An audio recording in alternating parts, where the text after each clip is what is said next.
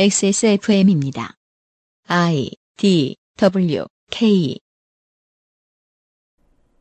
저 사람들 저 사람들 국회의원이고 전 국회의원이고 대통령이고 장관이고 그 사람들에 대해 방송에서 떠드는 사람이고 다 마음에 안 든다고 고민을 토로하신 어떤 청취자께 드리는 말씀입니다. 저는 저보다 텐션이 높고 일을 오래 유지하는 사람을 좋아하지 않습니다. 나는 방송하는 몇 시간 엄청 끌어올린 다음에 쥐죽은 듯 앉아서 잡생각의 세계로 보통은 도망가 있는데 저 사람은 무슨 약을 했길래 저렇게 계속 커뮤니케이션을 일삼고 난리야. 고깝기도 하고 평가 반성을 할 틈도 없이 뭘 계속 쏟아내니 quality가 낮기도 하고 요즘 커뮤니티 게시판 말 맞다나 저런 사람들이 내 기회를 빼앗아가나 싶은 본능적인 경계심도 있겠죠. 대다수의 닌겐들이 그렇게 느끼실 거라 생각합니다. 정말로 대다수요. 텐션이 9인 사람도 9.1인 사람을 좋게 보지 않을 겁니다. 이유는 비슷합니다. 자기 자신을 돌아보는 일에 저 사람보다 가만히 있는 나보다는 저 사람이 소질이 없을 것 같아서. 저는 집회에 나가도 조용히 보다 오는 편이고 뭘 잘 외치지도 않습니다. 마지막으로 나갔던 큰 집회인 서초동 촛불 집회에서 느낀 복잡했던 심경에 대해 방송에서 짤막하게 말씀드린 적이 있습니다. 그날도 마찬가지였습니다. 사람이 많구나. 전 국민의 3에서 4%가 한 곳에 모일 정도로 화가 났구나. 그런데 진행자가 하는 저 말은 딱히 듣고 싶지 않구나. 내가 소화할 수 없는 텐션이다. 목 놓아 외칩니다. 검찰개혁 조국 수호라는데 나는 목이 잘 안 놓아지고. 그러다 생각합니다. 나는 텐션 머글인데 검찰개혁이 필요할 때 누가 목소리를 내지? 22년 윤석열 대통령이 집권하고 새로 임명된 이상민 행정안전부 장관은 군부 정권 때나 하던 경찰 길들이기를 시도하고 이것이 먹힙니다. 신설된 경찰국에는 검찰 말을 잘 들어 출세하고 싶은 인재들이 모여들었고 늦게 막차라도 타시라는 의미에서 경찰이 1계급 특진을 내걸고 건설노조 수사를 요구하자 경찰은 죄 없는 활동가들을 잡아들였고 무덤에 들어간 줄 알았던 국가보안법을 꺼냈고 불법이 나오지 않자 회사 사람들 기분이 안 좋았을 거라며 공갈 혐의를 씌웠으며 언론이 이에 호응하여 이들을 죄인 취급했고 고 양회동 지대장은 자기 몸에 불을 붙여 시대에 불의를 알렸습니다. 이를 보고 이 메시지의 엄중함과 민중의 억울함이 강자의 겁박인 것으로 보이는 완벽히 뒤집어진 세계관을 가진 조선일보의 최훈민 기자는 이 희생을 야만하고 비겁한 것으로 만들려는 기사를 써서 검찰 권력의 억울함을 대변했고 이 이야기는 현 대통령 지지율 40%안 어딘가에 여론으로 녹아 있을 것입니다. 22년 윤석열 대통령이 집권하고 새로 임명된 박민식 국가보훈처장은 한국전쟁 이후 처음으로 고등법원 부장판사를 구속한 기록이 있는 이른바 불도저 검사였습니다. 검사 사직 후 국회의원 출마를 하기까지 비는 기간 16개월을 이용해 변호사로서 수임한 사건의 추정 비용이 50억 원. 그리고는 국회의원이 된 뒤에도 조폭, 성범죄자 등의 변호인단에 이름을 올리기도 했지요. 보통 군인이 맡는 국가보훈처장 자리에 상례를 깨고 검사가 처장이 된 국가보훈처의 인스타그램 계정은 무슨 옷가게 사장님 링크 걸듯 프로필에 자신들이 하는 일이나 그 가치가 아닌 국가보훈처장 박민식이라고 써놓았습니다.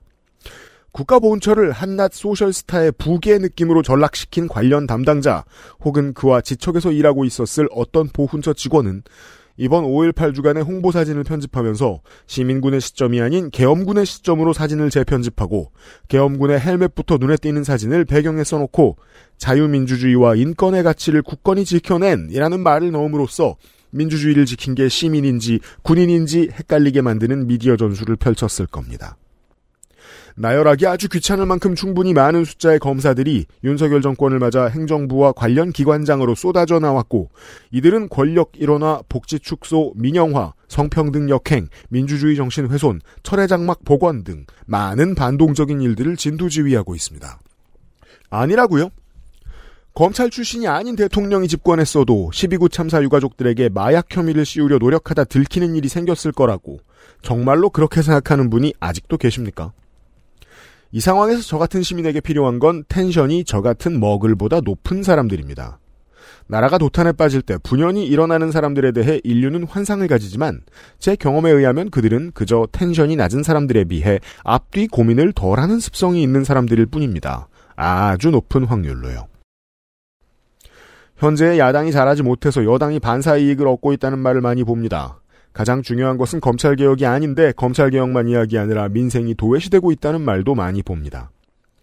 딸랑 300명 뽑는 의회 선거에서는 고민이 부족하고 텐션 높기로는 동네에서 소문난 사람들이 자기 간판만 믿고 불나방처럼 뛰어들어 낙선하고 당선됩니다. 안 그런 사람은 어떻게 될까요? 출마를 하지 않고 출마를 해도 경선을 뚫을 가능성이 희박하며 경선을 뚫어도 유권자들과 악수하고 술 마시는 일을 며칠만 해보고 질려서 돌아설 것입니다. 하얀 손에 창백한 얼굴을 한 마른 비만의 언론인들이 정치인을 깔보는 것이 허망한 이유가 이와 같습니다. 지식인들은 자신들이 감히 하지 못할 일에 내가 저 관종보다 더 텐션이 낮은 관종이라는 이유만으로 비판만 이어갑니다. 게다가 그들은 상상력도 이야기를 연결하는 논리력도 떨어집니다. 아니 텐션이 더 낮으면 머리라도 더 좋아야 할 텐데 안 그렇다고요?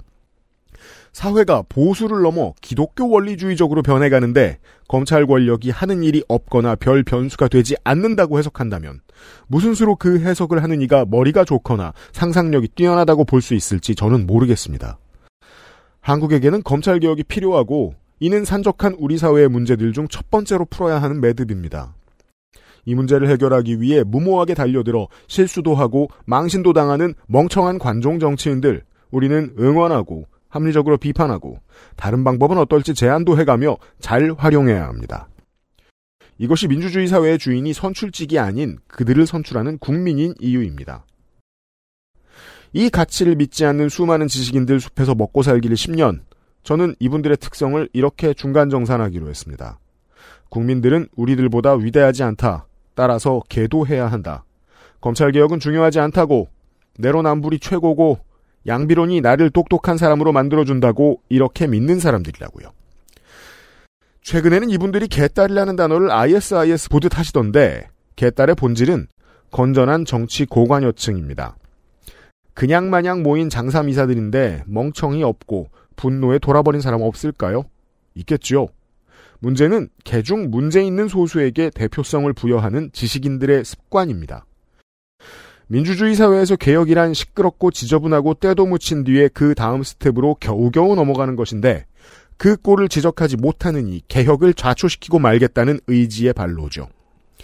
그리하여 저는 이 텐션만 높고 영 엉성해 보이는 정치인 언론인들과 똑똑한데 사실상 앙시행 레짐에 좋은 말만 하는 정치인 언론인들에 대해 이렇게 설명합니다. A. 무식하고 용감하거나 B. 유식하고 비겁하거나 안타깝게도 우린 둘 중에 하나는 반드시 선택해야 한다. 그것은 알기 싫답니다. 그 아실의 유승균 PD입니다. 지난주에 말씀드린 대로 혁신이 필요할 때 쓰는 문제없는 민영화도 있지만 민영화의 상당수는 권력자 주변인들과 로비스트를 통해 권력자와 알게 된 기업과 자본가들에게 공공인프라의 알짜 사업을 넘겨주는 일종의 부패 정치입니다. 정치가 부패해야만 할 때 가장 큰 역할을 담당하는 것이 메시지 포장입니다. 이 분야의 선진 기술을 가진 일본의 이야기가 23년 5월 마지막 그것은 알기 싫답니다.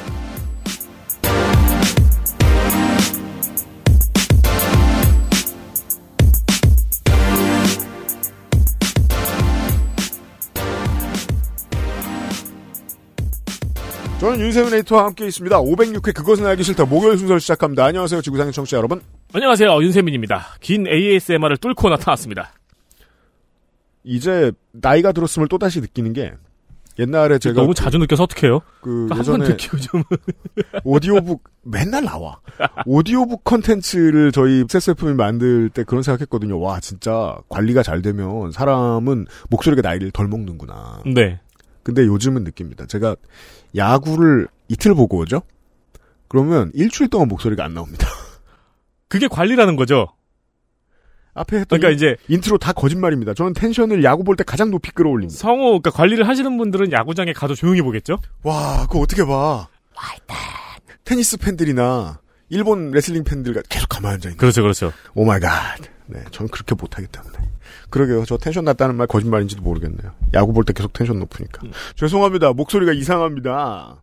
잠시 후에 한국 보수의 특성 혹은 한국 대다수의 지식노동의 특성들 중 하나입니다. 어, 20세기 내내 뭘 모를 때 일본 걸 봤습니다. 맞아요.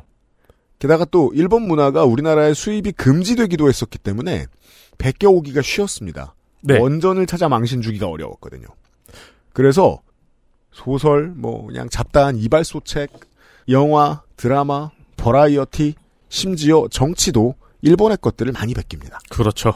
그리고 놀라울 정도로 사회는 비슷하게 흘러갔잖아요. 네. 뭐 심지어는 참사도 비슷한 참사들이 같은 문제에서 쪽발돼서 일어났었고 맞습니다. 그러니까 우리나라는 어떻게 보면은 약간 절반쯤 정답을 옆 나라에 가지고 있는 것 같은 느낌이 드는 게 음.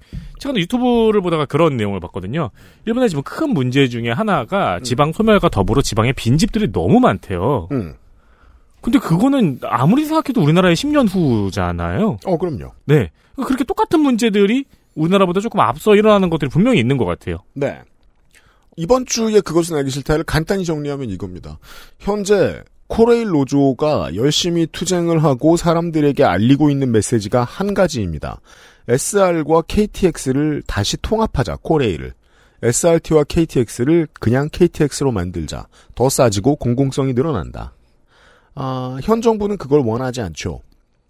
만약에 SR이 성공적으로 민영화가 되고 이에 따라 나중에 KTX도 민영화를 시킨다면, 코레일도 민영화를 시킨다면, 누군가의 손에 알짜 노선이 현금이 되어 영원히 돌아가는 동시에 이 캠페인을 벌이고 있는 철도 노조도 함께 사라질 겁니다. 네. 여기까지만 알아두시고 이야기를 접해보겠습니다. 이, 이게. 네. 그냥 그러니까 갑자기 철도노조가 SR과 KTX를 통합시키자고 한다는 기사만 보면은. 네. 아니, 노조가 뭔데 회사를 집어삼킬라 그래? 음, 로 이해될 수도 있잖아요. 그렇죠. 근데 그 둘이 애시당초 왜 나눠져 있어? 네. 가 이유가 없는 게 문제죠. 그리고 철도 노조가 진다. 그러면 우리가 얼굴을 본 적이 없고 평생 얼굴을 볼 일이 없는 어떤 부자가 집어삼킬 거예요. 이 인프라는. 네. 그러니까 제가 하는 말은 애시당초 나눠져 있을 이유가 없었다는 얘기예요. 네. 알고 계신 얘기들이죠. 이거 어디서 배워온 버르장 머리인가? 일본에서 배운 것 같습니다. 원전을 찾아왔습니다. 지난주에 예고해드린 대로 어, 일부분 워치얼롱 팟캐스트입니다. 한국에서 잘 시도되지 않는. 저희들이 들어갈 때마다 아, 영상을 어디를 보시면 좋은지 저희 페이스북과 트위터의 계정에다가 그 유튜브 링크를 정리를 해놨거든요. 네 개의 유튜브 영상이 있습니다. 그래서 링크들을 보시고 거기 들어가가지고 하상준 민정수석이 저 온라인 게임 알람을 넣어놨죠. 삑삑삑. 네. 음, 음. 거기에 맞춰서 틀고 저희랑 같이 보시면 되겠습니다. 이게 무슨 이야기인지 설명을 들으실 수 있을 겁니다. 네. 잠시 후에 시작하겠습니다. 그것은 알기 싫다는 용산에 아는 가게 컴스테이션, 피로 개선에 도움을 줄 수 있는 QBN 활력 충전엔 홍밀비, 장 건강에 도움을 줄 수 있는 매일매화에서 도와주고 있습니다. XSFM입니다. 인체 적용 시험을 마친 프리미엄 원료 MSM. 관절 건강엔 QBN. 제조원 주식회사 우리바이오 유통판매원 주식회사 헬릭스미스 수냉은 customizing에 따라 효율 차이가 큽니다. 컴스테이션에 문의하십시오. 주식회사 컴스테이션. 불규칙한 식습관에 인스턴트 먹다 보니 없던 증상 생겨나네. 답답하다 배변 활동. 시원하길 원한다면 먹어보세 매일 매화. 상쾌한 하루의 시작. 매일 보는 즐거움. 매일 매화. 제조 극동 에치팜 판매 TNS 건강기능식품 광고입니다. 당신의 삶은 이야기로 가득한데 알고 보면 당신은 당신의 삶에 대해 잘 말하지 않는 편입니다. 우리의 인생은 모두 고달픈데 우리는 나누면 가벼워지는 삶의 무게를 혼자 짊어지고 지내는 편이지요. 당신의 인생 이야기를 가장 성의 있게 들을 두 사람. 이경혁, 정은정과 함께하는 지구상에서 가장 오래된 한국어 예능 팟캐스트 XSFM의 요즘은 팟캐스트 시대가 변함없이 여러분과 함께합니다. 한국 시간 매주 화요일 오후에 만나요.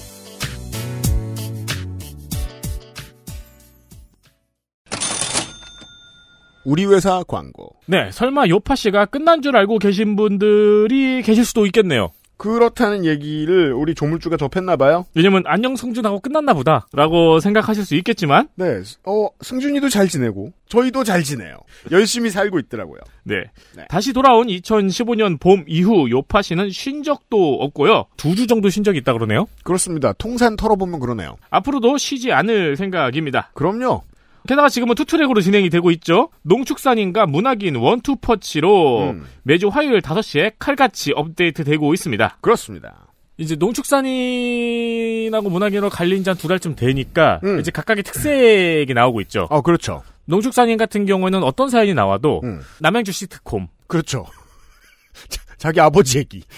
아들 얘기, 친척 얘기, 이 농축산인 가정의 시트콤 같은 일상이 재밌게 버무려져 있고요. 맞습니다. 그리고 이제 문학인 같은 경우에는 음. 사연을 하나를 소개를 하잖아요. 그 사이에 자기 사연을 세 개를 넣어요. 그렇습니다. 그러니까 저 사람은 처음에 생각했죠. 저 사람은 그냥 말 많은 동네 부장님인가 보다 이렇게 생각했거든요. 근데 자세히 들어보죠. 그럼 다 한 짓이에요, 자기가. 네. 다 해봤어. 아직까지 어, 문학인의 경험의 눈사태에서 제가 좀 벗어나질 못하고 있어요. 맨프로머스야 무슨. 그렇습니다. 예수의 예거 알고 보면. 네. 라디오 예능, 심지어 유튜브 예능들도 다루려 하지 않고 다루지 못하는 많은 이야기들을 저희는 환영합니다. 네. 매주 화요일 5시 요즘은 팟캐스트 시대에 업데이트되고 있습니다. 구독 아. 부탁드리고요. 한 번도 못 들어보신 분들 계시겠구나. 그니까 말이에요. 요즘 은 팟캐스트 시대는 여러분이 좋게 된 이야기들을 사연으로 받아 소개해 드리는 프로그램입니다. 여러분의 팟캐스트 앱에서 찾아보시면 당연히 나와 있을 것이고요. 여러분들도 사연을 보내실 수 있고 상품도 많이 퍼 드립니다. 그렇습니다. 여파 씨가 있어요. XSFM은 참고로 앞으로 한 두 달간은 네. 약간 뉴비 어드밴티지가 그렇죠. 있을 예정이에요. 맞습니다. 권력 교체기거든요. 네.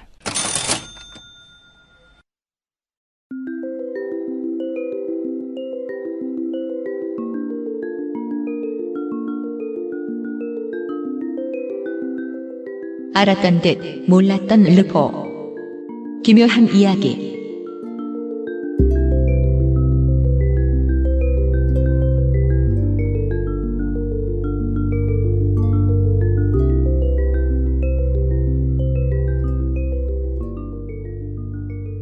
지금으로부터 9년 전에 이제 종편이 생긴 지 10년이 더 됐어요. 아, 벌써 그렇게 됐군요. 9년 전에 종편의 시사 대담 프로에서 말이에요. 네. 이철희 전 의원하고 그 당시만 해도 지금 같지 않았던 강용석 변호사가 양쪽 패널이었어요. 아, 그때. 김구라 씨가 진행하는 프로그램에. 네네. 그때는 좀 볼만 했는데. 예. 저도 이제 그냥 뭐 집안일하고 가끔 틀어놓고 이렇잖아요. 음. 그 9년 전 그날의 대담 주제가 철도 민영화였어요. 우리나라에. 네. 그때 KTX가 수서발 KTX를 보내는 자회사를 만들기로 했거든요. 음. 지금의 SR이죠. 네. 그때와 그림이 비슷합니다. 대주주가 KTX가 된다. 반 공기업이다. 음. 이런 회사를 만드는 건 그냥 공기업을 늘리는 건데 뭐가 문제냐? 음. 라는 게 아, 보수 정당의 입장이었습니다. 그리고 당연히 민주당은 반발했습니다. 그럼 뭐하러 만드냐? 그냥 KTX 여기 수서에 생기면 되는 거 아니냐? 그렇죠. 예. 그 이야기를 이철희 씨가 하자. 이철희 소장이죠, 당시에. 강용석 변호사가 이런 옛날 우화를 이야기해 줍니다. 2차 대전 이전에 유럽의 어떤 철도의 객실에서 한 독일군 장교가 신문을 보려고 신문을 폈는데 어떤 랍비가 다가와서 음. 객실 안에서 대변을 보면 안 된다 하면서 신문을 뺏어갔다는 거예요. 음. 이게 되게 유명한 우화입니다. 네. 유태인 혐오용어로도 쓰이고. 그러니까 이런 얘기죠. 신문만 볼지, 그거 들고 화장실 갈지, 아니면 여기서 볼 일을 볼지 모르는데, 왜 다른 일도 할 거라고 예측하느냐. 음. 강용석 변호사가 그런 이야기를 합니다. 그저 공기업의 자회사를 만들겠다는 건데, 왜 민영화를 할 거냐고 예측하느냐는 겁니다. 음. 너무 나간 거 아니냐. 음. 우리는 그때도 알았고, 지금도 합니다. 한나라당은 신문을 펴면 똥을 쌀 놈들이다. 모두가 왜 그 말을 못하세요? 예. 그 그보다 더한 일도 할 것이다. 코팅을 하고 막 바닥을 뭐 얼마든지 할 거다. 안다고 우리는. 아, 똥을 차갑게 식힌다. 예. 치얼. 그, 그 그럴 것이다. 왜? 그걸 가장 잘해본 선배가 옆에 있거든요. 네. 실제로 이 땅의 주인인 척한 적도 있습니다. 현 여당이 모든 걸 보고 배우고 싶어하는 선배의 과거에 대한 이야기를. 사실 그 선배의 민영화 사례는 네. 부분 부분마다 되게 드라마틱하죠. 그 드라마 중 하나를 네티즌님과 함께 들어보겠습니다. 어서 오십시오. 예, 여러분 안녕하십니까? 오셨습니다. 오래간만입니다. 뭐 오래간만이에요. 저는 오래간만. 저 자랑했어요 이미 방송에서. 나 신주쿠에서 술 먹은 사이다. 저는 우리는 저기 요요기 우야라에서 우연히 들어간 식당에 와규 버거가 너무 맛있어서 반가웠습니다. 네. 이 신나는 일이더라고요. 아는 사람을 삼천리 훨씬 바깥에서 만난다는 게. 네네. 예, 그리고 전 덕분에 이 계절에 스튜디오에 왔는 건 정말 오래간만인 것 같네요. 아 그렇죠. 아, 여름이 그렇죠. 다가오고 있는 시절에. 네, 긴 봄에. 예, 긴 봄에. 어, 나성인이 남겨놓은 딸기 요거트 초콜릿으로 음. 혈관을 막아놓고 요즘에 모든 출연자들이 다 그렇듯이. 그렇죠. 네, 미국 과자를 먹고 아무도 하나 더 주세요라든가 같은 말을 한 적이 없어요. 감히. 네. 네. 펀치감이 있더라고요. 하나로 충분하죠. 예. 펀치감이 있는 과자를 먹고 네. 스튜디오에 앉았습니다. 봄에 만났습니다. 네. 네. 안녕하십니까? 오랜만입니다. 예, 오래간만에 찾아왔는데 한일 관계도 제가 예상했던 것과는 좀 다르게 돌아가는 것 같고. 아무도 예상하지 못했죠. 불과 3년 전, 4년 네. 전만 하더라도 이때가 우리가 일본에 대한 이야기를 하고 녹음하는 게 제일 힘들 것이다. 네. 라고 생각했는데 국면이 달라졌습니다. 저는 가끔 그런 생각을 합니다. 어떻게 이렇게 아니할 수 있었을까라고 스스로의 방송을 다시 들으면서 아, 나는 어쩜 이렇게 아니 아니 했는가. 했을까? 지금이 최악이라는 말처럼 순진한 말이 없죠. 예. 이렇게 어색한 날이 전후 10년 사이에 올 줄 몰랐다라고 어떻게 그렇게 아니 했을까요? 그럼요. 그래서 정말 예상하지 못한 시기에 일본의 철도 민영화에 관한 이야기를 한번 드려보고자 스튜디오를 찾아왔습니다. 방금 말씀하셨죠. 정말 왜 그런 걸까요? 틀림없이 길어야 1년이나 2년 전 이야기일 텐데 네. 왜 이게 6년 전이지? 싶은 이야기부터 시작하겠습니다. 2017년으로 좀 돌아가 보고자 합니다. 음. 왜 2017년이 6년 전인 걸까요? 정말 이해를 할 수 없는데. 그렇죠, 그렇죠. 네. 꽤 어려운 질문입니다. 왜 2017년은 6년이나 됐나? 그렇죠. 예. 작년 아닌가? 혹은 재작년 정말- 아닌가? 제가 광안리의 스타리그 결승 얘기했죠. 그거 음. 언젠지 저 기억도 안 나요. 이제 한 이- 15년 됐나요? 3년 전 아닌가? 그 국민학생 때 덧셈 뺄셈을 가르쳐 주는 게 그게 좋은 것 같아요. 이거는 틀림없는 진리니까 믿어라. 23에서 17을 뺐더니 6이더라. 그러니까요. 너희 감각이 아니라 이 숫자를 믿어라라고. 그죠. 예. 지난주에 먹었는데 아니에요. 7년 전에 먹었어요. 6년 전입니다. 네.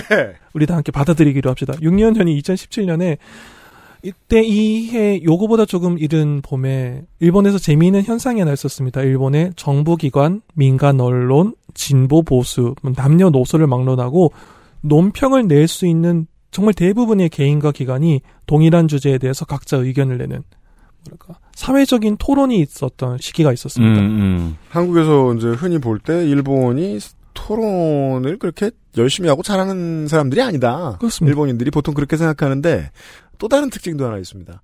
뭔가 이야기할 때는 그 어떤 한 가지를 놓고 되게 오랫동안 얘기하는 습관도 있습니다. 뭐랄까 디베이트 문화가 발달되어 있다고 말하긴 어려운데 각자 지면을 통해서 주고받는 이야기들은 또 열심히 하죠. 어. 상대방이 왜 내가 A4 8장을 쓴 걸 읽어줄 거라고 상상하는지 모르겠는데 어쨌든 그렇게 굳게 믿고 음. 토고를 하죠.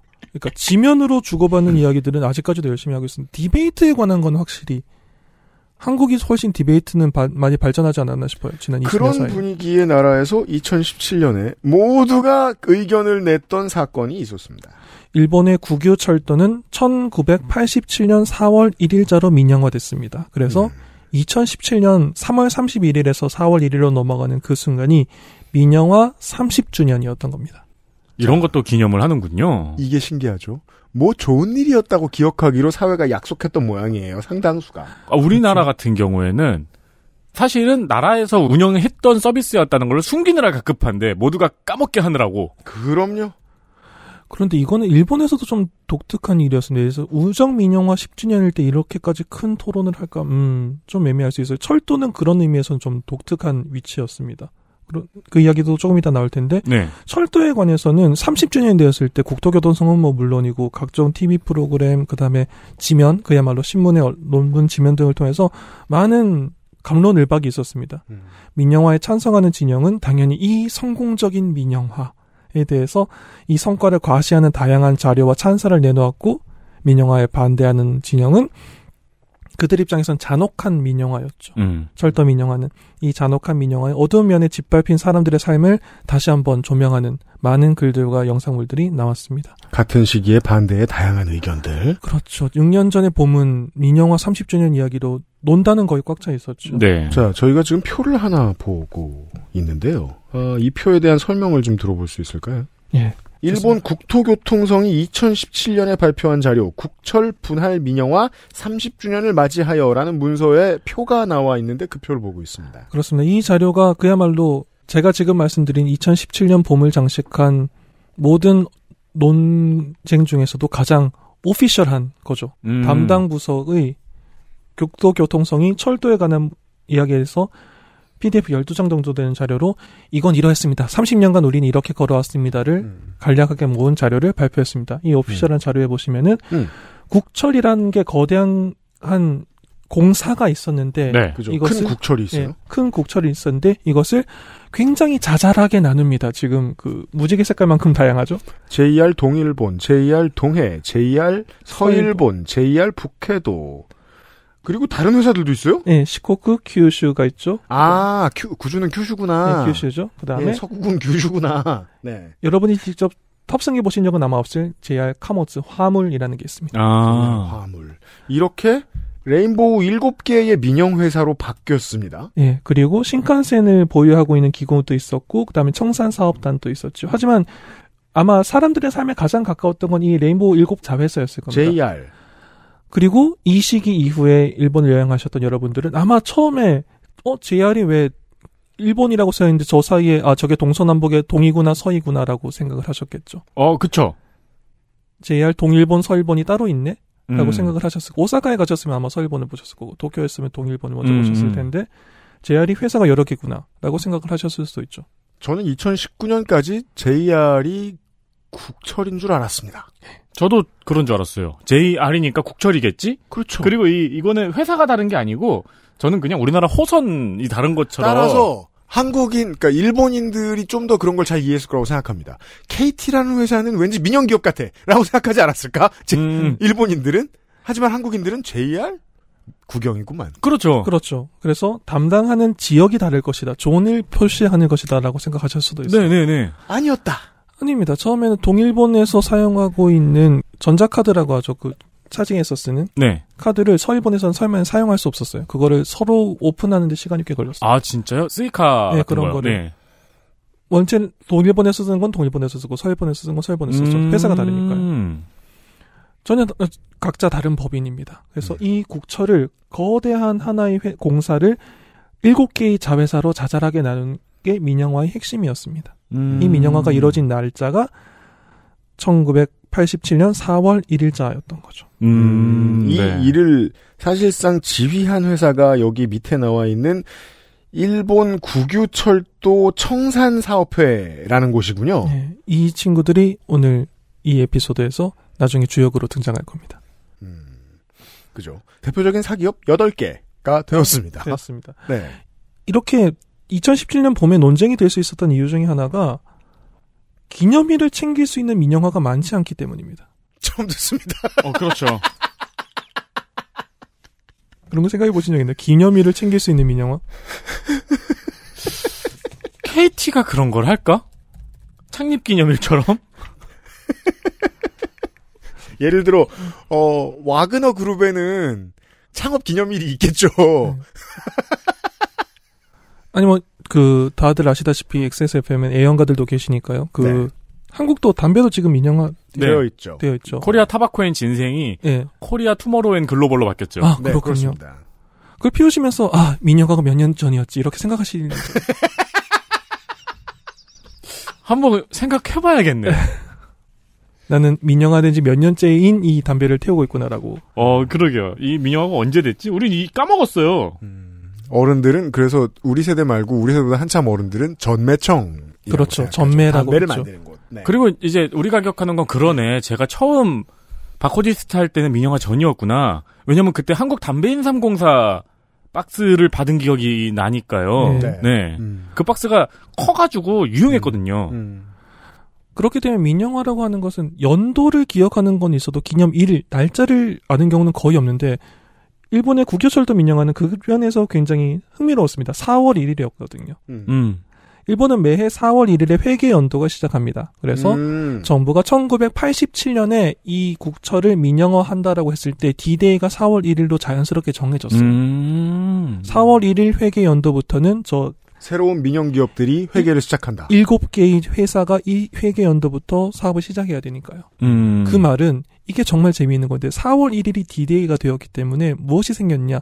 3월 31일이 국유철도 마지막 날, 국유철도 최후의 날로 자연스럽게 정해졌습니다. 어. 일본 국철 최후의 날. 이벤트를 짤 수 있죠. 어, 그렇죠. 왜냐하면 이 이벤트를 좋아할 철덕은 많으니까요. 네. 너무나도 방송국 입장에서는 감사해서 눈물이 날 정도의 특집이죠. 음. 그리고 다른 민영화보다 예를 들어서 우정 민영화 같은 걸 보도할 때는 항상 일본에서 우정 민영화를 이야기할 때는 고이즈미 총리가 당시 제재하고 있었던 국회의 영상을 많이 내는데 우정 민영화도 그렇고 뭐 통신도 그렇고 비주얼한 임팩트가 있는 장면을 방송국 입장에서 만들기 어렵습니다. 그렇죠. 막, 이렇게 막, 편지봉투가 달라다니는 걸 막 찍어봤자 의미가 없잖아요. 그렇죠. 그 나사에서 발사 성공했을 때처럼, 네. 이렇게 우체국 직원들이 편지 봉투를 날리진 아, 않을 네. 거 아니에요. 담배를 집어 던지고 하는 그런 일이 없습니다. 인삼을 집어 던지고 막. 네. 병원에서 환자를 집어 던지고. 네. 수돗물을 막 열심히 틀어본다든가. 그렇죠. 전개도 그렇네요. 비주얼한 임팩트를 낼 수 있는 게 잘 없는데 철도는 다르죠. 철도는 비주얼한 임팩트를 많이 낼 수 있는 사업이었기 때문에 이렇게 좋은 날이 없었어요. 촬영 날짜 정해져 있고 음. 연출할 때까지 시간 다 정해져 있고 음. 철도는 그냥 불 켜고 들어오는 것만으로도 임팩트가 있고 인류 그렇죠. 최초 영화가 철도가 역에 도착하는 장면 있지 않습니까? 그렇죠. 비주얼한 임팩트가 있고 이러면 언론 입장에서는 감사한 일이죠. 그래서 정말 많은 특별 방송들이 편성됩니다. 그런 아기자기함에 대한 관심이 대단하죠. 일본인들은. 그렇죠. 역 자체가 아니라 역에서 예전에 시부야역이 그랬는데 시부야역 재개발 때문에 한 사철이 많이 쓰던 홈이 재개발을 위해서 이 홈을 사용하지 않습니다라고 했을 때 그 마지막 하루 동안 모인 인파가 정말 굉장했거든요. 아. 내가 이 홈에서 회사를 몇 년을 다녔었는데 이제 이 홈을 사용할 수 없게 되니까 기념으로 사진 한 장 찍겠다. 음. 그래서 그런 날은 JR 직원들이 세상에서 가장 친절한 미소를 짓고 있습니다. 왜냐하면 거기 모든 사람들이 동호인이기 때문에 어. 사진 찍으라고 그 같이 뭐 촬영도 해주고 그렇죠. 안내도 해주고 안내도 부드럽게 합니다. 이제 이 열차 안 타시면 이제 귀가하기 어려우실 수 있으니까는 몇 시까지 여기 닿습니다라고 음. 하던가. 일본인들에 비하면 한국인에게 상당히 없는 것들 중에 하나죠. 장소와 인프라에 마음을 묻어두는 일. 그렇죠. 그 정도와 온도가 좀 낮습니다. 적습니다, 네, 네. 한국은. 그런데 1987년에 게다가 이게 그 철도를 좋아하는 사람들의 마음을 참 음. 자극하는 게 좀 첫 열차 마지막 열차에 굉장히 네. 의미를 두는데 1987년 3월 31일에 국철의 마지막 열차가 홈에 들어오고 날짜가 바뀌어서 JR의 첫 열차가 출발하는 거죠. 어. 이걸 안 찍을 순 없죠. 아, 그러네요. 희망을 품은 JR의 첫 열차가 홈을 떠나는 모습을 찍어야죠. 음, 음. 그건 찬선 측, 반대 측 모두가 가서 찍어야 되는. 네. 우리가 지금 이번 주의 방송에서는 넥슨님과 함께 일부 영상들을 워치 얼롱을 하고 있어요. 예. 그래서 지금 저희가 영상 하나를 볼 텐데 자, 우리는 저희가 소셜에 올려드렸던 유튜브 링크들 가운데 1번 자료를 확인을 하시겠습니다. 1987년 국유철도 민영화의 해 시작이라는 제목, 물론 일본어로 되어 있죠. 네. 아, 이 영상이고 저희들은 이 영상을 5분 30초부터 봅니다. 여러분들도 5분 30초에 맞춰주십시오. 이 내용이 뭡니까? 이것이야말로 국철 마지막 날을 여러 각도에서 편집했던 영상이죠. 셋, 둘, 하나, 클릭. 자, 시계가 12시를 땡 하고 치니까 4월 1일에 시나가와 역에서 시나가, 예, 일본 시나가는 최- 저 교, 도쿄 근처죠. 도쿄죠. 일본의 최초의 철도역이죠. 그래서 직원들이 이제 국철 직원으로서의 마지막 업무다. 아, 자정에 JR 직원으로서의 첫 업무다. 아, 이제 민영회사 직원이 된 거고, 민영철도가 됐는데, 그게 뭐라고 폭죽을 터뜨리고 있습니다? 저게 87년 4월 1일이라는 거죠? 예. 일본인들답게 서로를 보니까 계속 인사를 하고요. 퍼포먼스가 나오고 종도 쳐. 어, 저 오, 오존이 같은 약간 전통악기가 있나 보네요. 아니 민영화가 지금 종치고 폭죽 칠 일이냐고. 아니 이제 오존이는 떡이지 오고무지. 어 불도 타올라요. 야 불로 지금 한자로 축자가 JR 서 시코쿠. 이게 아. 시코쿠입니다. 시코쿠. 네, 그 일본 4대 섬 중에서는 가장 작은 섬. 와 그리고 아 점등식 막 이런 것도 하는구나 사열식 같이 그렇죠. 그 군대에서 운전병들 예. 사열하듯이. 네. 그거죠. 그래서 그 객차를 가지고 그 퍼포먼스를 하고 있어요. 홋카이도이기 때문에 저, 저 불이 없으면 서 있기 어려워서. 홋카이도 아, 오타루. 추우니까? 예, 여기가 오타루입니다. 아, 저기는 북해도입니다. 네. 신칸센. 저긴 동경 신칸센. 시- 신칸센 차량들이죠. 이거 당시에 아 전국에서 저 행사를 한 거군요. 민영화 기념 행사를. 예. 겁나 치밀하게 꾸몄어요. 아까 시코쿠랑 홋카이도는 뭐 1000km 정도. 예. 그니까요. 그래서 이 증기기관차는 뭔가요? 기념 식전을 위해서 은퇴하는 그렇죠. 은퇴한 차량들을 보여주고 네. 있고 계속 아저씨가 종을 치고 예. 계시고요. JR의 시작을 알리는 타종이죠. 아 퍼포먼스. 그리고 음. 되게 뭐랄까 몰라서 그런데 막 치는 것 같네요. 그게 우리가 모른다는 뜻이에요. 예. 어, 저는 왜 그렇게 생각하냐면 그렇게 생각하지 않냐면 정말 공은 들일 행사네요. 예. 이 민영화가 좋은 일이라는 걸 온 국민에게 알리기 위해서 돈도 많이 쏟아부었고 사람도 많이 쏟아부었습니다. 저는 지금 이 행사를 보면서 그 생각밖에 안 드네요.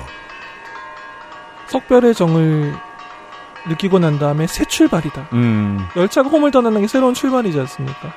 음. 1980년 4월 1일에 첫 열차가 홈을 떠날 것이다. 새로운 출발이 있을 것이다. JR에.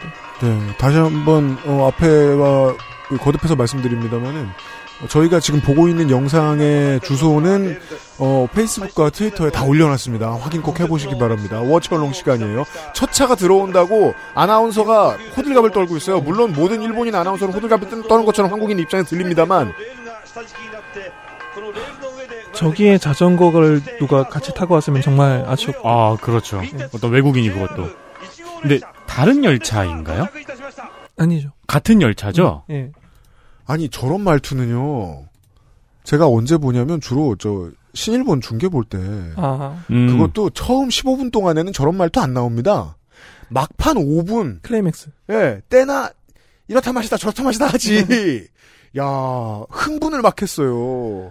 엄청난 잔치라는 뜻이었어요, 미영화가. 당시 모든 기술을 동원한 방송을 통한 프로파간다였죠. 당시 모든 영상미를 동원했고. 야, 이게 뭐 전후 2차 대전 때 독일이나 러시아 보는 것 같아요.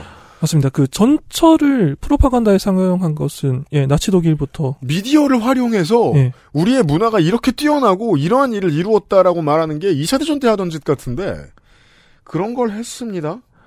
그렇기 때문에 나카소네 야스히로 당시 총리가 추진했던 3대 공사 민영화라고 하는데 음. 철도, 통신, 담배 세 가지가 있거든요. 음, 나카 나카소네 야스이로는 임기 중에 이걸 다 해냅니다. 그렇습니다.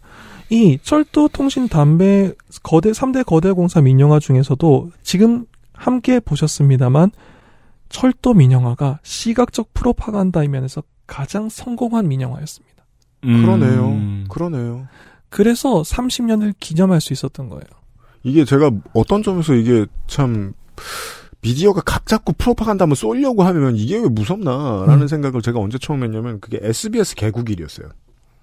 1990년이었을 겁니다. 아, SBS 개국 기념 방송을 온 국민이 다 봤습니다. 맞아요, 맞아요. 왜냐하면 AFKN을 제외하고 EBS를 제외하고 대한민국에 드디어 네 번째 채널이 생기는 아, 그러니까 정확히 말하면 돌아오는 이 방송국이 새로 생긴다는 건 평생 상상도 못 해본 음. 일이잖아요. 음. 동양 방송이 통폐합으로 사라진 뒤에 방송국이 생긴다는 건 박정희 사후쯤에 태어난 제 입장에선 첫 경험이었거든요. 그렇죠.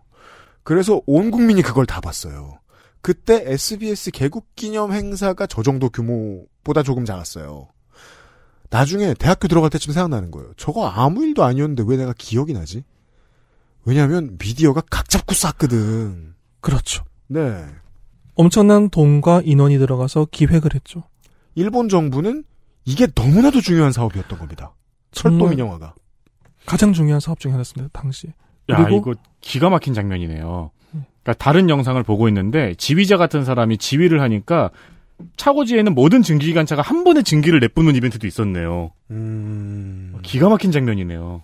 그러네요. 기적으로 오케스트라를 연주하고 있죠. 네, 일본식 가운 같은 걸 입고 계신 분이 네. 하고 계시네.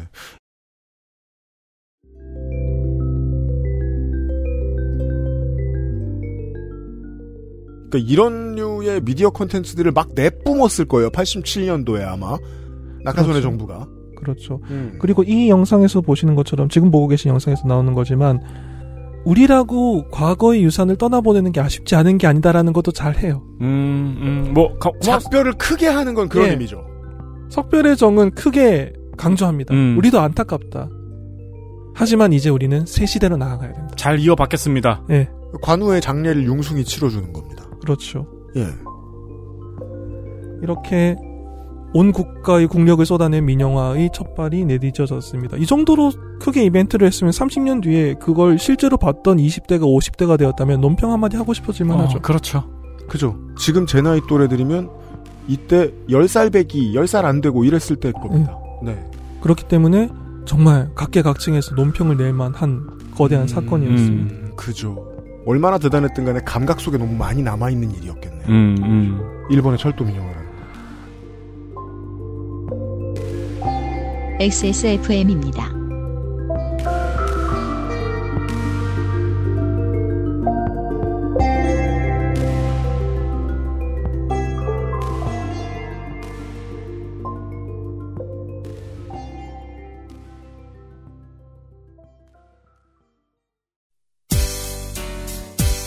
당신의 삶은 이야기로 가득한데 알고 보면 당신은 당신의 삶에 대해 잘 말하지 않는 편입니다. 우리의 인생은 모두 고달픈데 우리는 나누면 가벼워지는 삶의 무게를 혼자 짊어지고 지내는 편이지요. 당신의 인생 이야기를 가장 성의 있게 들을 두 사람. 이경혁 정은정과 함께하는 지구상에서 가장 오래된 한국어 예능 팟캐스트 XSFM의 요즘은 팟캐스트 시대가 변함없이 여러분과 함께합니다. 한국 시간 매주 화요일 오후에 만나요.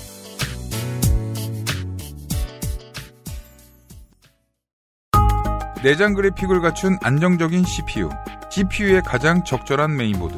하드디스크만 써본 분들은 상상조차 하기 힘든 속도의 M.2 SSD.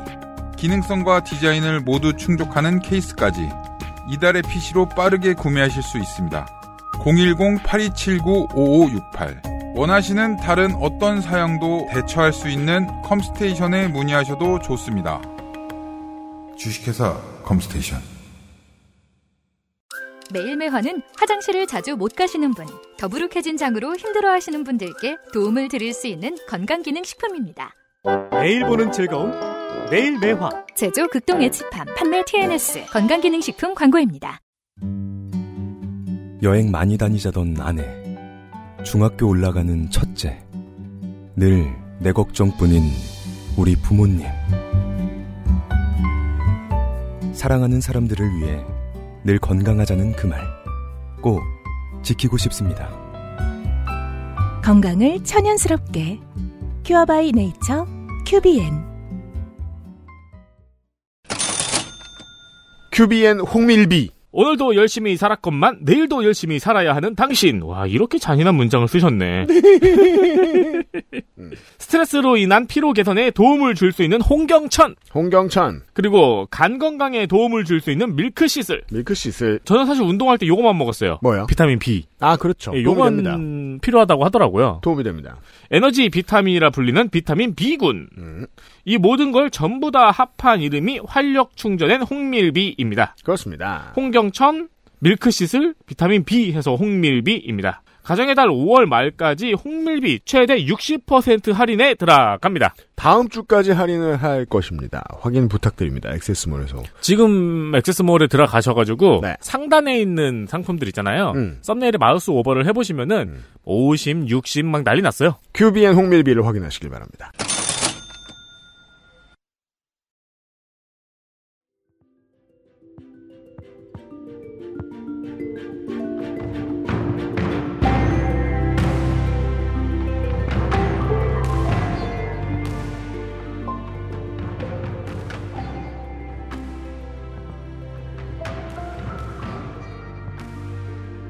이쯤에서 일본의 철도 역사에 대해서 잠깐만 좀 한번 살펴보자면요. 네, 좋습니다. 음, 일본의 철도라기보단 철도 그 자체일 수도 있겠네요. 철도라는 것은 철 철로 위를 달리는 열차가 내는 소음, 그 칙칙폭폭이라고 하죠. 네. 그, 그 소음이 산업혁명의 심장 소리였죠.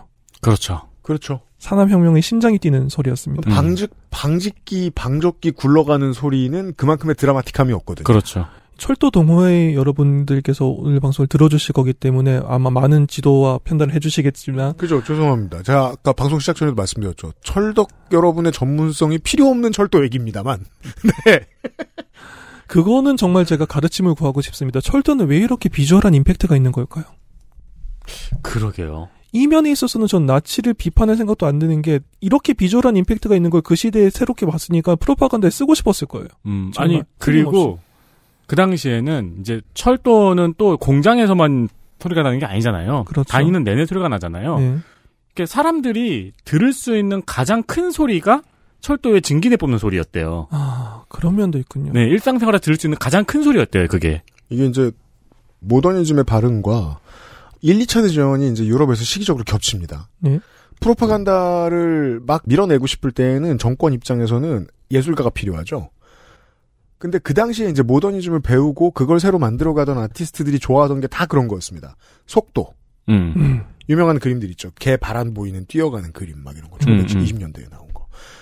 아니면 소리. 음. 아니면 파괴력. 그래서 철도, 탱크 이런 거 겁나 찬양합니다. 그렇죠. 그들이 나중에 전쟁을 찬양하게 됩니다. 이탈리아나 독일의 예. 더 예술가들이. 빨리, 더 크게, 더 강하게군요. 그렇습니다. 네.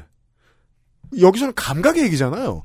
철도가 주는 그런 매력은 사운드, 음. 크기, 움직임 모든 면에서 다 그렇잖아요. 음. 그 비슷한 우리 삶에 가장 가- 더 가까이 있는 것으로는 똑같은 이동수단인 자동차가 있잖아요. 내연기관이 주는 매력을 따라가기 어려우니까 지금 네. 전기차를 만드는 회사들이 골머리를 앓고 있잖아요. 어떻게 해야 서스펜션이 필요한 진동을 주지? 어떻게 해야 내가 비싼 차를 사서 시동을 건다는 느낌이 드는 음색을 만들어내지? 이게 어렵거든요. 정숙함으로는 표현할 수 없죠. 안 되죠. 네. 아무리 정숙하다고 해봐야 네. 시동 걸 땐 시끄러워야 돼요. 살 때. 그렇죠. 이 감각은 이해하기 참 힘듭니다. 음. 우리도 느끼는 감각인데도 불구하고. 그 가슴 두근거리는 산업혁명의 심장 소리였는데 안타깝게도 그 이후 인류는 비극으로 치닫죠. 철도는 그 뒤 제국주의의 최전선이 됩니다. 음. 이건 어떻게 변명을 해줄 여지가 없어요. 네. 피를 보면 철도를 깝니다. 그리고 철도를 깔면 피를 보죠. 네. 그렇게 제국주의의 최전선이 되었습니다. 그리고 제국주의도 제국주의고 서부 영화 보면은 나쁜 놈은 항상 철도 회사였어요. 그렇죠. 그 마을에 철도를 지나가게 하려는 철도 회사 간부. 그렇죠. 인류의 영상물에 있어서 철도가 주는 다이내믹함 이상의 뭔가를 소재를 찾는데 몇십 년이 걸린 걸로 알아요. 음, 음, 네, 맞네요. 대열차 강도도 그렇고 헐리우드 초기 영화들도 그냥 철도가 없으면 안 되잖아요. 그 그렇죠. 다이내믹함이. 네. 네. 그리고 다행히도 2차 대전이 종전하고 난 다음에 조금 이렇게 정신을 차린 인류는 그 뒤 발전의 시기를 거두면서 철도는 그 이후에는 각국에서 근대화의 상징이 되어줍니다. 음. 일본에서도 이건 다르지 않았습니다. 일본에서 본격적인 철도 부설이 시작된 건 당연히 메이지 유신인데 또 메이지 유신이죠. 네. 그 여기에는 재미있는 일화가 하나 있습니다. 이게 시바 료타로라는 한국에서도 유명한 작가의 소설에서 소개된 장면에서 일본에서 더더욱 유명해졌는데 그 언덕 위 구름이라는 작품에서 이 장면이 나오거든요. 소설 안에서. 네. 이 당시의 메이지 시대의 군부는 당시의 기준으로는 그나마 합리적인 조직이었습니다. 그 전에 비하면 훨씬 합리적인 조직이었죠. 그 이후에 비해서도 합리적인 조직이죠. 아, 그래요? 제2차 세계대전 당시 일본 육해군에 비하면 메이지 시대가 훨씬 합리적입니다. 오. 그게 쓸데없는 동역 명령을 내서 병사들을 죽게 한다는 면에 있어서는 크게 다르지 않았는데 네. 하지만 정신론을 훨씬 덜 이야기했어요. 음. 우리가 불패의 신념을 가지면 이길 수 있다는 말을 훨씬 덜 하던 시절이었죠. 러일 전쟁까지만 해도 그렇습니다. 음. 그럼에도 불구하고 이 당시의 군부도 좀 이렇게 앞뒤가 막혀 있는 측면이 있었다라는 게 이 일화를 통해서 드러납니다. 자, 지금 메이지 일본은 철도를 부설해야 됩니다. 이 국가에 깔리는 첫 철도입니다. 그러니까 처음에 시작을 잘 해야 되지 않습니까? 어떤 기준을 가지고 철도를 깔 것인가. 음. 이에 관해서 최신 대신 최신청이라고 하죠. 그러니까 지금의 국토교통부 장관이 네. 이 문제에 대해서 주관을 하는 건 당연한 일이죠. 음. 그런데 놀랍게도 육군의 참모본부 차장, 군부 대표자가 이 논의에 끼어듭니다. 네, 이게 옛날 정치죠. 뭐에도 군이 끼어들 수 있는. 무엇이든지 군이 끼어들 수 있죠. 그리고 이 두 사람은 또 일본 특유의 그 메이지 유신 당시의 영웅번이라고 하는 그 메이지 유신을 주도한 번 출신자들이기 때문에 널리 보면 서로 선후배이기도 하니까요. 음. 그래서 이 군부의 대표자로 육군 참모 차장이 뛰어들어서 격렬한 토론을 벌입니다. 아, 우리나라 치면은 저기 KTX 선 까는 거 원희룡 장관이 나와서 얘기하는데 국방부 장관이 나와가지고 갑자기 아, 지금 정세에도 잘 맞으려면 법무부 장관이 나와야 돼. 아, 그렇죠. 네. 네. 그리고 난 다음에 합참 같은 번 음, 출신이고. 음. 그렇죠. 법무부 장관이 갑자기 이야기를 음. 한다던가. 어디 어떤 전문성이 있냐라는 말을 하고 싶을 때 아, 법 없이 달리는 전차가 있습니다. 제가 법을 공부했기 때문에 전철에 대해서 모른다고 생각하시는 것에 동의할 수 없습니다. 그렇죠. 무법철. 그런 상황이었죠. 이때 육군의 참모차장과 토론한 게 최신 대신이 쿠로다 키오타카라는 인물이고 카와카미 소로크라는 인물이 그 육군 참모차장이었는데 격렬한 토론을 벌입니다. 근데 군부의 주장이 정말 놀라웠죠. 카와카미 소로크는 이렇게 주장합니다. 섬나라인 일본은 해안에 적 함대가 접근하는 것에 대한 근원적인 공보는 갖고 있어요. 메이지 유신을 시작한 게 그 흑선 내항이기 때문에. 네. 네. 그러보니 흑선 내항이기 때문에 수평선 저쪽에서 적의 함대가 다가오는 것에 대한 공표는 내재하고 있습니다. 그건 그럴 수 있어요. 그리고 육군의 육로 수송의 핵이 철도인 것도 많습니다. 그래서 한포 사격으로부터 근본적으로 철도를 보호할 수 있으면 국토방위 대전략 측면에선 타당한 일이죠. 음. 근데 그러면은 네. 해안으로의 보급이 힘들어지잖아요. 그렇죠. 네. 대체 뭘 하고 싶었던 걸까요? 이건 제가 옹호해주고 난 다음에도 황당하네요. 문제는 이렇게 하기 위해서는 철도 부설을 위해서 고려해야 될 다른 모든 요소, 지금 현대식으로 말하자면 타당성 검사라고 하나요? 어, 그렇죠. 타당성 조사. 네, 타당성 조사의 1번 항목이 적의 한포가 닿지 않을 것인 거예요. 어. 선의 뭐 효율적인 뭐 라인이라든가 이런 그러니까, 것도 다 무시되고 예, 철도가 버틸 수 있는 산의 굴곡이라든가 터널을 얼마나 뚫어야 네. 하는가. 터- 민가가 어디에 있는가. 예, 터널을 10개 더 뚫으려면 비용이 얼마나 더 늘어나고 공기가 음. 얼마나 더 늘어나는 거는 전혀 그건 이제 세 번째나 네 번째 항목이고 1번 항목이 적의 한포가 닿지 않는가. 음. 아, 그러면 다른 게 2번 질문이 2번 원칙이 되는 거예요. 여긴 도쿄인데? 뭐 여긴 오사카인데? 이런 건 2번. 2번. 예, 지는 거죠. 예. 네. 오로지 중요한 건 지금 적국의 러시아의 한포는 몇 킬로를 나를 수 있는가인 거예요. 음. 불가능한 기준이죠. 음. 또 편하게 말해서 일본은 당시에도 아마 지금도 그런 루트로 철도를 깔 수 있는 재원이 없어요. 돈이 없습니다. 음.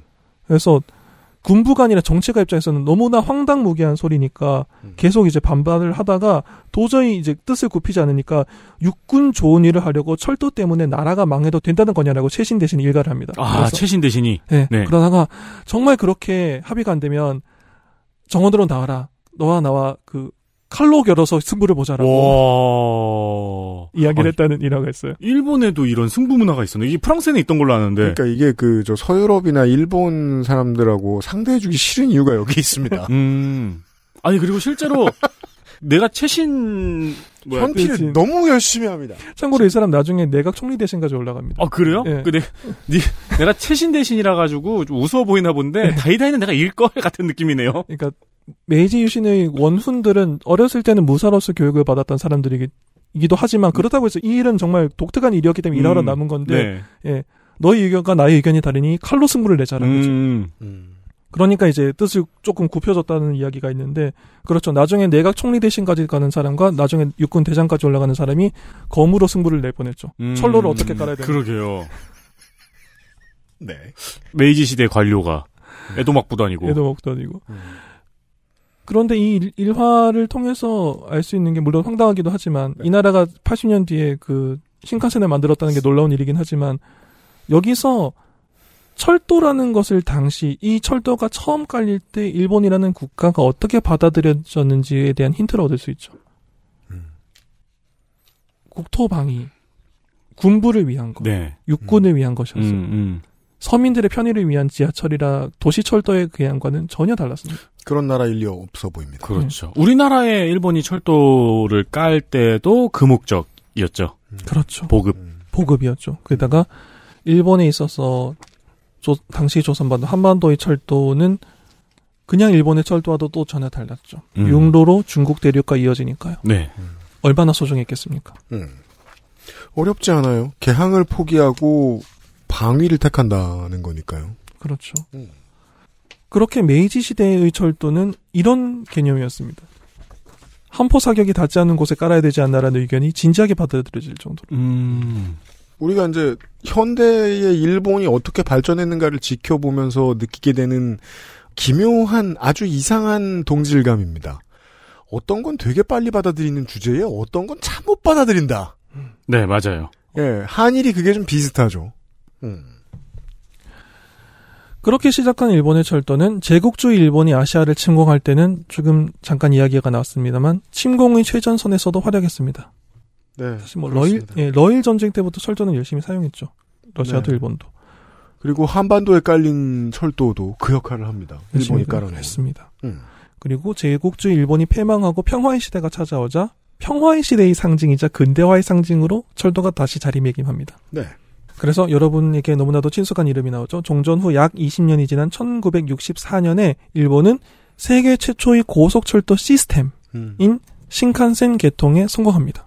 신칸센 1964년. 제가 왜 시스템이라는 말씀을 강조를 해드렸냐면은 이게 참 철도라는 이 교통의 재미있는 점인데 아무래도 스포트라이트는 열차 전차가 받지 않습니까? 달리는 차량이 받죠. 하지만 사실 신칸센을 지탱한 건 철로였죠. 그렇 그니까요. 예, 그렇습니다. 이 속도로 달릴 수 있는 육상 교통을 지탱할 수 있는 철로를 전국 방방곡곡에 깔기 시작했다라는 거. 그래서 이것이 시스템으로 돌아가고 유지될 수 있었다는 게. 음. 이게 1960년에 이루어진 너무나도 빨리 다가왔던 미래였습니다. 일본은 세계 최초의 고속철도 시스템 개통에 성공하고 이 한 방으로 눈부신 속도로 발전하고 있던 항공산업과 자동차 산업에 밀려서 사양길로 접어들던 철도 산업이 부활의 신호탄을 쏘아 올리게 되죠. 그게 일본에서 시작됩니다. 사실 온 인류에게도 꽤 큰 충격이었을 거예요. 자, 2017년이 얼마나 옛날인지 보셨죠? 아직 우린 인정 못하고 있죠. 1964년은 얼마나 옛날일까요? 비틀즈가 센세이션을 일으킨다. 그러니까 64년에 비틀즈가 지금의 BTS던 시절이에요. 대한민국은 미터법을 처음 도입했습니다. 그렇죠. 1964년에. 와, 신칸, 아, 그렇구나. 진짜 빠르군요. 그러던 옛날입니다. 그래서 저는 신칸센을 1964년에 일본이 도입했다는 게 어떤 걸 상징하냐를 생각할 때 중국이 지금 하고 있는 고속철도망 건설을 떠올려보곤 음, 하죠. 음. 중국이 정말로 전 국토에 고속철도망을 제대로 깔았을 때 일본의 4시간의 벽과는 다른 어떤 현상이 나오지 않을까라고. 그렇죠. 네. 네. 제가 지금 말씀드린 4시간의 벽이라는 게 일본에서 흔히 사용하고 있는 교통에 관련된 용어인데요. 음. 4시간이라고 하는 게 기준이 됩니다. 고속철도로 4시간 안에 주파할 수 있는 거리는 항공기보다 고속철도가 유리합니다. 맞아요. 네. 그리고 수속 같은 것도 훨씬 간단하니까. 그렇죠. 항공기는 타려면 일단 가방을 오픈해야 되지 않습니까? 그리고 두 시간 전에 가야 되고. 그렇죠. 국내선이라면 더 짧긴 하지만 그렇다고 해도 똑같죠. 네. 음. 그래서 이제 사람들이 궁금해하곤 해요. 근본적인 원인이 뭐냐? KTX가 표 검사를 하지 않는. 음. 왜냐하면 수속 시간상의 우위를 점하기 위함이죠. 음, 맞아요, 맞아요. 네. 그게 너무나도 강력한 우위니까요. 국내선이라고 할지라도 일단 비행기가 하늘에 떴다가 착륙하기 위해서는 그곳에 타는 모든 사람들이 우리는 운명 공동체입니다라는 그 계약을 해야 되잖아요. 그렇죠. 당신도 나도 그 무장을 하지 않았다. 네. 칼을 숨기고 있지 않다. 그렇죠. 뭐 이상한 건 들고 있지 않다. 화약도 없다. 화약도 없다. 그다음에 여기서 무슨 지금 자- 공정이 잘못돼 가지고 급하게 발화할 수 있는 배터리가 들어간 거대한 배터리 없다. 휴대폰도 없다. 네. 그래서 우리는 운명 공동체이고 서로의 생명을 위해서 다 이렇게 배려를 할 만한 사람들이다라는 거를 모여서 인정하고 계약을 하고 난 다음에 뜨지 않습니까? 물론 늘 그 생각은 해요. 네. 옆자리 사람을 보면서 비행기 모두 빨리 끄라고 이 새끼야. 착륙해야 되는데. 네. 그동안 들어가는 시간. 그렇죠. 그거는 인류가 아무리 발전해도 30분 이하로 짧게는 못할 거예요. 저도 그렇게 생각합니다. 네, 네, 맞아요. 네. 왜냐면은 발전을 시키면 그걸 공략하는 사람들이 나올 테니까. 그렇죠. 음. 그래서 이 한 배에 탄 하늘을 나는 배에 타기 위해서는 운명 공동체가 되기 위한 의식의 기간이 필요합니다. 철도는 그게 필요 없죠. 네. 네. 그리고 철도역은 도심 너무나도 가까운 곳에 있죠. 가능하죠, 맞아요. 그게. 네. 서울역이 있는 자리에 고강을 만들면 어떻게 될까요? 그건 아주 놀라운. 다양한 문제가 생기는데 네. 일단 청파동에 집이 다 없어지죠. 그리고 예. 고도 제한 반경을 생각하면 서울의 스카이라인은 아주 깔끔해지겠네요. 그렇죠. 그죠. 와. 물론 우리도 쫓겨나겠지. 다만. 네. 그렇게 생각하면 대통령실을 용선을 옮긴 것도 정말 과격한 일이긴 했는데 서울역에 공항을 들이지 않기 위한 수죠. 네. 이 편이 좀 낫지 않을까. 그렇게 고속철도 육상교통이라는 게 얼마나 효율적으로 움직일 수 있느냐를 신칸센이 증명해 보이면서 일본은 4시간의 벽이라는 거꾸로 말하면 4시간 아니라면 고속철이 유리하다. 항공 산업이 아무리 발전해도 라는 걸 증명해 보입니다. 네. 이걸 통해서 조금 과격하게 말하면 철도 산업이 없어지지 않게 돼요. 아. 그건 이제 역사책을 좀 뒤져봐야 되더라고요. 예. 이게 또 자동차 산업이 너무 빠르게 발전했기 때문에 이때. 그렇죠. 그리고 유럽을 제외하면 도시화가 진행되고 있는 많은 국가들이 일단 자동차 도로를 확확확 까는 이 방식을 택했으니까. 음. 그렇죠. 네. 시장 자본이 다 거기로 몰리고 상대적으로 등한시하게 된 나라들이 대부분이었다. 음. 그래서 이 철도를 미래로 가져갈 것 같았던 신칸센이 1964년에 개통을 했는데 약 참으로 역설적이게도 신칸센 개통을 한 이해에 이를 운영하던 일본 국유철도의 첫 적자가 기록됩니다. 이 해의 첫 적자를 계상해요. 어, 근데 보통 뭔가 서비스 새로 시작할 때는 그럴 수도 있죠.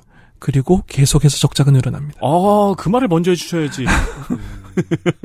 이때부터 시작된 적자가 눈덩이처럼 불어나기 시작합니다. 음. 그래서 신칸센이 굉장한 한 방이었지만 결국 대세를 거스르진 못했던 거죠. 일본의 국유철도는 1949년 종전 4년 뒤에 공사로 출범했습니다. 그리고 일본에서 이후 폭발적으로 증가한 중산층, 1억 명이 중산층이라고 했던 시절이었으니까요. 가정당 한 대 정도의 자동차를 사기 시작했고 철도 이상으로 열심히 도로를 깔았습니다. motorization이라고 하죠. 그리고 바쁜 직장인들은 도쿄, 오사카 정도 거리는 비행기를 타고 이동하기 시작합니다. 음. 수익이 늘어나기 시작했죠. 네. 그래서 운송이라고 하는 건 크게 여객, 사람을 움직이는 것과 네. 화물, 물건을 움직이는 것, 여객 운송, 화물 운송으로 나뉩니다만 오늘 방송에서도 이 말이 자주 나올 겁니다. 운송은 여객, 화물로 나뉘는데 일본의 여객 운송에서 철도는 1955년에 55%의 점유율을 담당했습니다. 이때는 철도가 국가를 움직였었어요. 음. 민영화 직전인 1986년에는 이것이 26%로 음. 감소합니다. 네. 55%가 30년 만에 26%로 감소했죠. 음. 화물은 더 심각합니다. 1955년에 52%를 차지하고 있었는데 86년에는 고작 5%의 점유율을 보이는 데 그칩니다. 일본은 어, 자국 내에서의 운송도 배로 많이 하기도 하고. 그렇죠. 아, 그렇구나. 네, 세토 내해가 있으니까. 그리고 도로를 그렇게 깔았으니 트럭은 넘쳐나게 들어왔을 음. 겁니다. 일본도 트럭 운송 문화가 있는 나라예요. 아니, 일본도 트럭이, 제가 놀- 놀러 가서 봤는데, 미국 트럭처럼 그렇게 꾸며놓고 네. 가- 다니더라고요. 크롬 떡칠해놓고, 그리고 엄청 깨끗해요. 데코레이션 트럭이라고 하는데 예, 그, 있습니다. 그, 옵티머스 프라임처럼 꾸며놨더라고요, 트럭들을. 물론 한 가지는 놀랍지 않아요. 일본에 깨끗하지 않은 게 있을 리가 없으니까. 근데 크롬을 떡칠한 건. 그럼. 그럼 다들 좋아해요. fire 패턴하고, 어, 우리나라 트럭은 그렇지 않잖아요. 한국은 크롬을 더 좋아해요. 그, 사실 이게 심각한 얘기 같지만 전 세계에서 이상한 일이 아니에요. 그렇죠. 예, 20세기 중후반에 열차의 수송 캐파가 줄어드는, 그러니까 캐파가 줄어들지 않았는데 이용수가 줄어드는 게 모두가 다 그래요. 음. 여전히 어 제가 알기로 유럽은 철도가 하는 일이 이제 거의 없어지는 수준으로 많이 줄어든 걸로 알고 있습니다. 이걸 비약적으로 높여놓은 게 일본일 뿐이에요. 현재까지도 음. 이상하게 많이 높여놓은 게.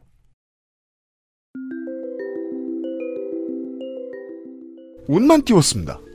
오늘 이 시간에는. 어, 벌써 끝났어요? 네. 시간 다 썼잖아요, 지금? 그, 철도는 적자를 봅니다. 네.